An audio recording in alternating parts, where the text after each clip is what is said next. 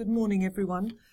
So I thought what might be helpful is to actually unpack a bit why financial failure might occur in the first place, because I think often we leap to solutions maybe before um, diagnosing the problem first. Then I will talk a bit about um, what are some of the solutions, and then finally just a few reflections on what the future might hold. So, what drives um, financial failure? Well, the thing that springs to everyone's mind when you ask that question, and this was the number one issue um, raised by the National Audit Office in their 2006 report poor management and inefficient operations. And the NAO said financial failure is inseparable from wider organisational failure. And they picked out three things that they thought were key to this the quality of leadership, not only from the CEO, but the board as a whole, and how um, the non execs directors worked as well as the exec directors. A lack of board cohesion, compounded by high turnover of board members, and I think that is a significant issue within the NHS. And they also picked up the board's eye being off the ball e.g. through merger or large building projects or indeed reconfiguration of services. And of course, it is those projects we often bring to bear on services that, and organisations that are failing, which is quite interesting. So potentially creating a mutually reinforcing feedback loop there. But then there's some other issues which were actually brought out by our colleague Keith Palmer, who actually I was hoping to see in the audience. He's down on the attendance list today. Keith wrote a really excellent report back in 2005 on financial failure and unpicked some things that I think are not um, talked about maybe enough.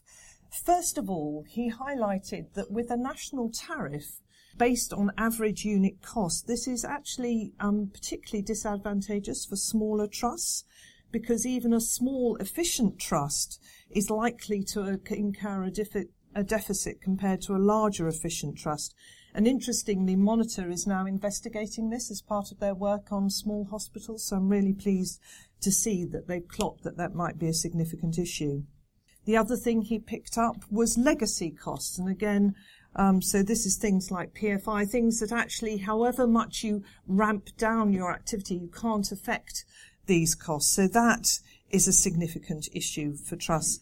The DH has actually done work in that area and we have support coming out to trust, and it was something that was part of the solution in South London. Um, but there are still trusts around the country, and one that I'm a NED of myself, which have PFI schemes that don't get support. And then finally, something which I think is incredibly important and barely talked about, something that um, Keith described as stranded capacity. And he pointed out that as payment by results is an activity based system, if you face a reduction in demand as a hospital, then your capacity utilization, your inherent unit costs as a trust rise. And in a cash limited NHS with fixed prices, the total volume of activity that commissioners can purchase is fixed.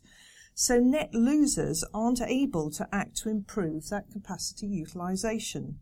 So, because there is just no more money to pay for extra services. So part of the existing capacity will sit there underused and Keith called that stranded capacity. And I think as in a service, we don't pay nearly enough attention to that issue. And often when we reconfigure services, we actually compound problems by the sites that services are being pulled off. We don't actually fully pull them off because of the political payoffs that are made in those smaller sites. And I think there is a significant question as what are the financial risks created by the care closer to home policy.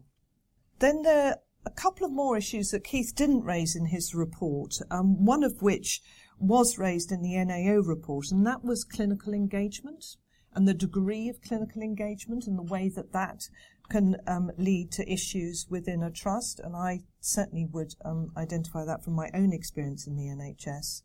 And then, of course, last but not least, something that wasn't even on the horizon when Keith wrote his report, or indeed the NAO wrote theirs really, the Nicholson Challenge. The scale now of financial challenges that all trusts are going to face, compounded really by the Better Care Fund. And many are identifying 2015 as a, a, financial cliff edge that it is very hard to see how any trust is going to get through unscathed. So I would pose the question then that of the trusts that are um, have failed recently or about to fail, have we really understood why they're failing? Because actually the problems are manifold and not not just straightforward. So, what are the options for managing failure? Well, the one that the NHS has used um, often old is non-recurrent financial support, so giving trusts a bailout and just hoping that sort of over time things will ease off and they'll sort themselves out. Of course, that doesn't really sort things out. There's turnaround. We had a, a very significant um, round of turnaround in 2005-6 after the last sort of financial squeeze. I sat in an NHS organisation, as did somebody else in the audience, when this was um, going on. It's not a pleasant experience. It's quite a disempowering experience. I didn't feel that it left us as an organisation with a great legacy of um, financial and other organisational fitness but I'm sure that will vary organisation to organisation. There's merger, so um, wedding a non-financially viable organisation with one that is financially viable. And it's interesting for the work that I'm doing on failure. One of the person I interviewed described this as a shotgun wedding organised by mandarins. Um, and there's not a great history of success, as we know in this area. Most mergers do not succeed. And they, in order to succeed, you have to put a huge amount of resource and investment into them, not least of which into cultural change. There's franchise. We've tried franchise once um, here with Hinchingbrooke. Maybe not so much a shotgun wedding, but being put out of foster care. but um, again, I think after some initial huge optimism about that as a solution, it's proving to be quite challenging. And I think I would argue that had it did it, they really um, get underneath some of the structural issues that um, might have been there, which actually, however great an organisational lead you might have, um, are not going to resolve. And then last but not least, of course, the failure regime. We've had one go of it in South London, and, and Matthew led that, and we've just had a, another experiment under the monitor hat in mid staffs. They're due to send their report in in the middle of December, so we'll see what comes out of that the failure regime was designed to bring a rapid solution to um, the problem of failure. And of course, that's one thing that doesn't seem to have been the outcome from either of those experiments.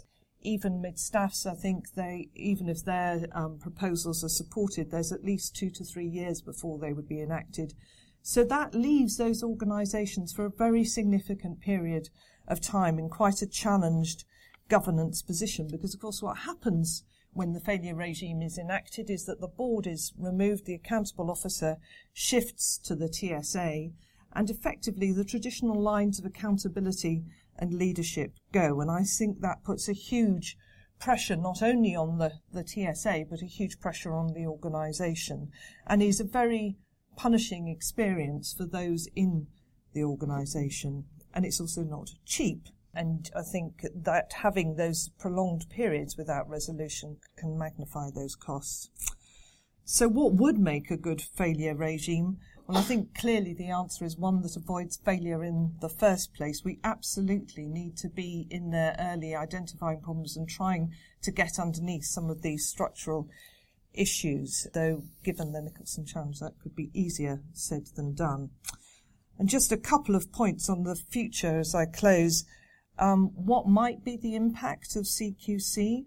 We have quality failure and now being able to trigger the failure regime, but actually could that remedy then drive financial failure in itself and um, trusts find themselves between a rock and a hard place?